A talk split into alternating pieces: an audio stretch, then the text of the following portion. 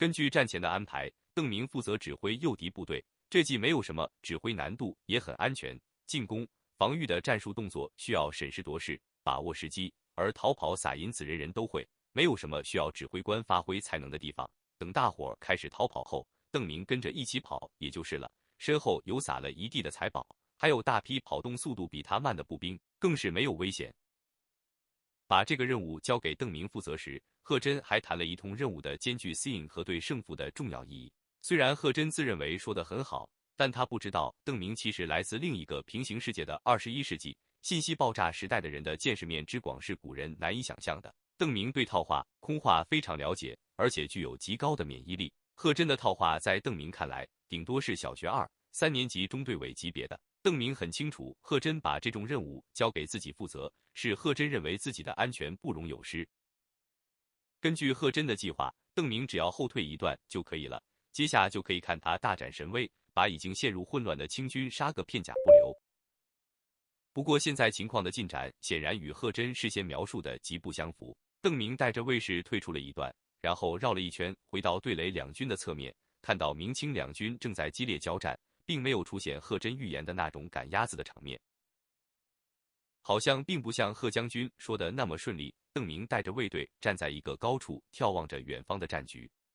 明清两军的激斗刚刚爆发，看上去明军还是要主动一些。毕竟贺真的计谋就算没有完全成功，也把半数的清军甲兵吸引到了远离战场的位置上去。目前明军是以全部主力进攻清军半数披甲兵。虽说是清军中更有战斗力的一半，但毕竟是以多欺少。贺将军的兵是新兵居多，我们出兵以来连战连胜，一股冲劲他们是有的，但是耐力未必能比达子强。见战局进展缓慢，周开荒也显得有些着急。总体上说，清军虽然在慢慢后退，但战线仍然保持得很完整，没有出现断裂的迹象，看起来一时半刻分不出胜负。现在在明军和清军的北面。首批投入进攻的清军还处在混乱状态中，战兵和府兵掺杂在一起，只顾在地上捡拾财物。不过，若是明军不能迅速击败清军的话，那些暂时失控的清军迟早会从混乱中恢复过来，到时候他们就会赶回战场支援李世勋。实际上，已经有一些清军开始了类似的动作。最靠近战场的一些清军军官正在竭力收拢部队，对那些不听指挥的手下又打又骂。刚才明军掉头逃跑，这些清兵都认为这场战斗已经胜利在望，远遁的明军也形成不了任何威胁，清军士兵可以无忧无虑地搜寻着掉落在土中的银子。但现在身后发生的激战，对这些清军士兵也有一定的刺激，让他们知道战争并没有结束，而仍然在继续。现在还不能理直气壮地自称胜利者。不过鼓声听上去很远，而铜钱和银子就近在眼前。大部分士兵还是想拾几枚钱币再走，若是能找到一角银子，当然更好了。先生，现在卫士们仍习惯 “sin” 的称呼邓明为先生，而不是提督。邓明这个人对称呼并不讲究，所以从来没有纠正过。刚才赵天霸一直在观察敌情，他一边思索，一边向邓明提出请战要求，就重新用起了老称呼。赵天霸现在所站的位置位于战场的侧面。可以比较清楚的看到清军阵后的一些情况。赵天霸指着清军对邓明说道：“打死的将旗旁边没有多少人了。”贺真的攻势很猛，明军人数又多，李世勋毫不犹豫的把还能控制的兵力都投入了作战。为了确保安全，李世勋还把自己的亲兵营置于战线的正中，以确保本方不会被明军迅速击败，给北面那些愚蠢的同僚争取收拢部队的时间。刚才看到明军的诱敌部队逃走时。李世勋判断其中并没有战斗力很强的部队，这不仅有以往的经验，同时也有军事上的推理。所谓久病成医，多次中诱敌之计后，李世勋也称得上是一个诱敌之计的专家了。明军把有战斗力的部队用来诱敌，首先是浪费兵力，这种事情府兵都能胜任，不需要用志愿兵去执行。其次，因为前方的敌人远遁，清兵所以才放心大胆的开始捡东西。若是明军反身来攻，这些人还是会拿起刀枪抵抗。因此，贺真和郝瑶旗之前采用的侧击战术是极其高效的，把敌人的主将赶跑，击溃最后一些还有组织的敌兵才是当务之急。邓明侧过头看着赵天霸、赵千户的意思是：此贼可击。赵天霸立刻应道：“明军和清军的盔甲式样相差不多，因为本来也是互相缴获使用，主要区别还是在军服、领巾等额外的标识上。比如邓明身后有卫兵擎着一面红旗，明军每个人的脖子上都系着红一条巾，手臂上还绑着红布。有些明军或许会对盔甲做进一步的改装，以便在战场上达成更容易识别的敌我效果。不过邓明等人完全没有这个意图。邓明和他的卫士们随时可能潜入清军统治区，为了方便，他们连辫子都不剪，也就是散开而已。当然，更不会在盔甲上做什么明军的标识。原先邓明在昆明得到的那副铁甲，在云阳之战后他就给了赵天霸。现在他用的是缴获汉阳总兵的那身，质量也非常不错。木檀则穿上了亲兵营游击的那件，这两件盔甲同样没有加上进行任何明军的标识，只要把脖子上的上面的红巾取下，就和其他清军的盔甲没有任何区别。赵天霸用飞快的语速对邓明叙述着他的计划：取下身上的明军标识。然后从清军北面的乱军中通过，这些贼人正在捡拾地上的财物。如果我军转过去攻杀，他们为了保住性命，会拿起武器抵抗；但如果只有一队辨不清身份的骑兵从他们身边经过，他们却未必会有什么反应。只要不去攻击他们，卑职估计他们还会继续翻找银两。大多数人可能连眼皮都不会抬起来看一眼。穿过北面的清军，从正在交战的清军侧后突然杀入。赵天霸认为能达成很好的奇袭效果，他向邓明请战道：“卑职愿虑。”邓明没有听赵天霸说完，就重重地一点头，说得对，机会难得，急速出击。打断了赵天霸的毛遂自荐后，邓明就回头吩咐骑手收起旗帜，卫士们也全都取下身上的红巾，揣入怀中。此时，在邓明的身侧，除了他的卫士，还有贺真的长子贺道宁等十余骑，和刘体纯、元宗第一样。贺真也希望儿子能够继承自己的军队和地位。这次出征时，贺真把长子带在军中，既是为了培养儿子的军事才能，也是想给他创造机会，能与年龄相近的邓明结下交情。对于贺真的心思，邓明当然很明白，对贺道宁贺小将军也是很客气。此战，贺真亲临一线，指挥主力攻打李世勋的本部，但他不愿意让儿子跟着冒险，就让他留在邓明身边，一起负责指挥诈败的军队。在贺真看来，贺道宁只要待在安全的后方，看他老子杀败敌兵就可以了。对贺真的安排，邓明当然不会有任何异议。他很理解对方的爱子之心，而且就他所知，贺小将军也没有什么战争经验。以往贺真为了儿子的安全，一直不让他远离安全的根据地，从未深入敌境上过战场。这次如果不是因为有邓明，估计贺真还是不会把儿子带出大宁。听到邓明的命令后。他的卫士二话不说就除下标识。贺道宁虽然知道此举凶险，虽然担心折损心腹，但也不愿意在邓明面前显得小气，就沉吟着打算让四五个家丁取下标识，与那个勇猛的赵千户一起出击。跟在贺道宁身边的都是他的亲信，也是大宁军中的年轻人。因为贺道宁从来没有上过战场，这些家丁以往的工作就是在大宁给贺小将军当保镖，陪着贺道宁打猎、出行。这次的战斗对他们中的不少人来说也是平生第一遭，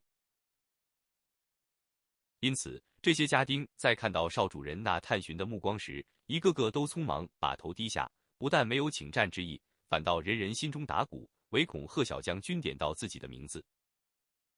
这些家丁不少都是从小跟着贺道宁一起长大的，名义上虽然是主仆，实际上都是贺小将军的朋友。贺道宁看到伙伴们一个个都面露惧 se。纷纷垂手不语，心里也是好生迟疑，不忍心强迫这些 U 型于 SE 的卫士去冒险出击。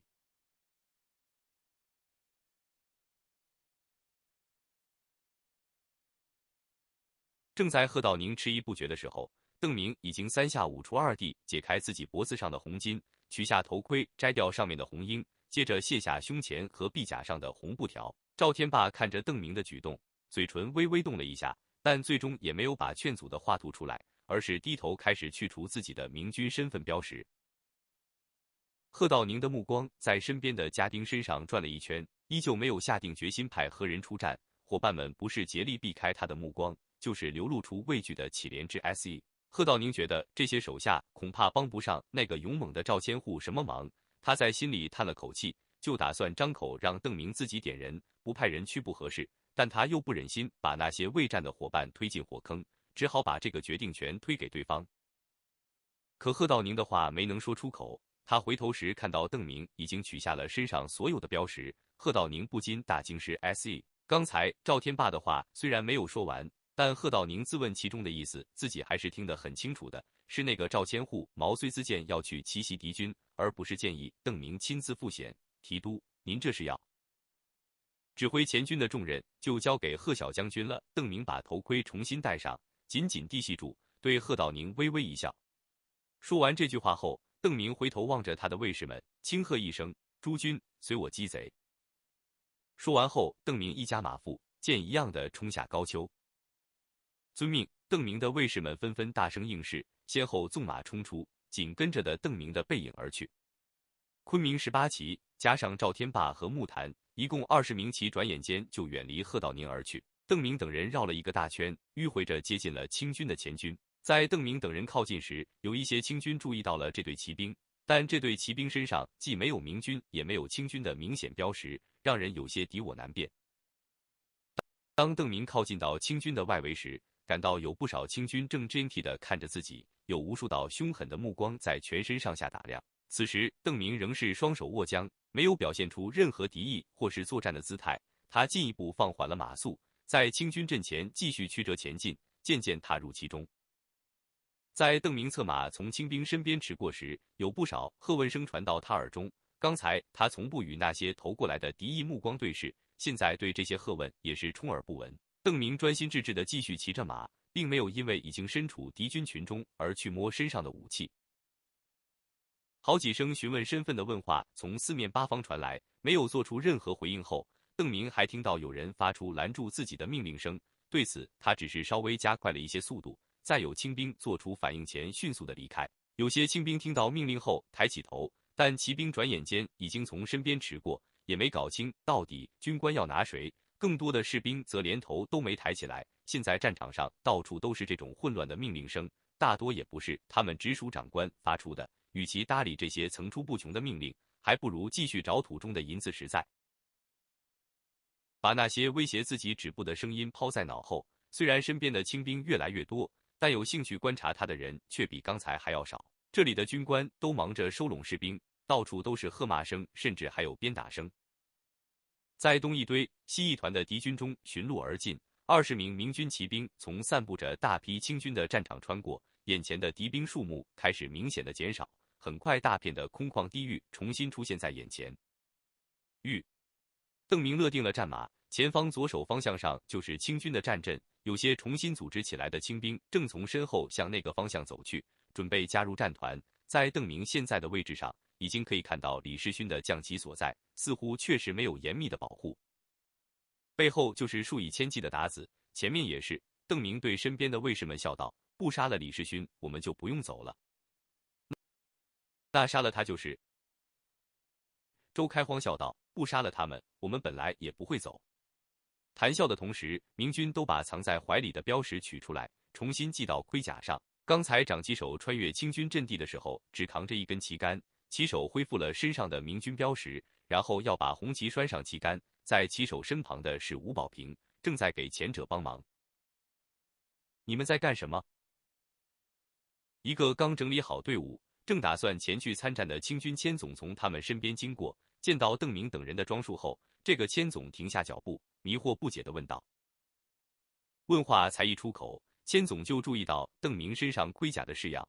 虽然没有清军的标识，不知道此人官居何职，但千总可以确定对方是身居高位的将官。大人卑职既然没能从盔甲上找到更多的信息，千总就习惯性的去看对方的旗号，看看对方的将旗规格。旗杆虽然还没有竖起来，但至少也有两丈，也就是说，对方至少是位总兵级别的大帅。可是，这位总兵的旗杆上同样没有身份标识。长旗手正在其他骑兵的配合下忙着给旗杆系上一面红旗。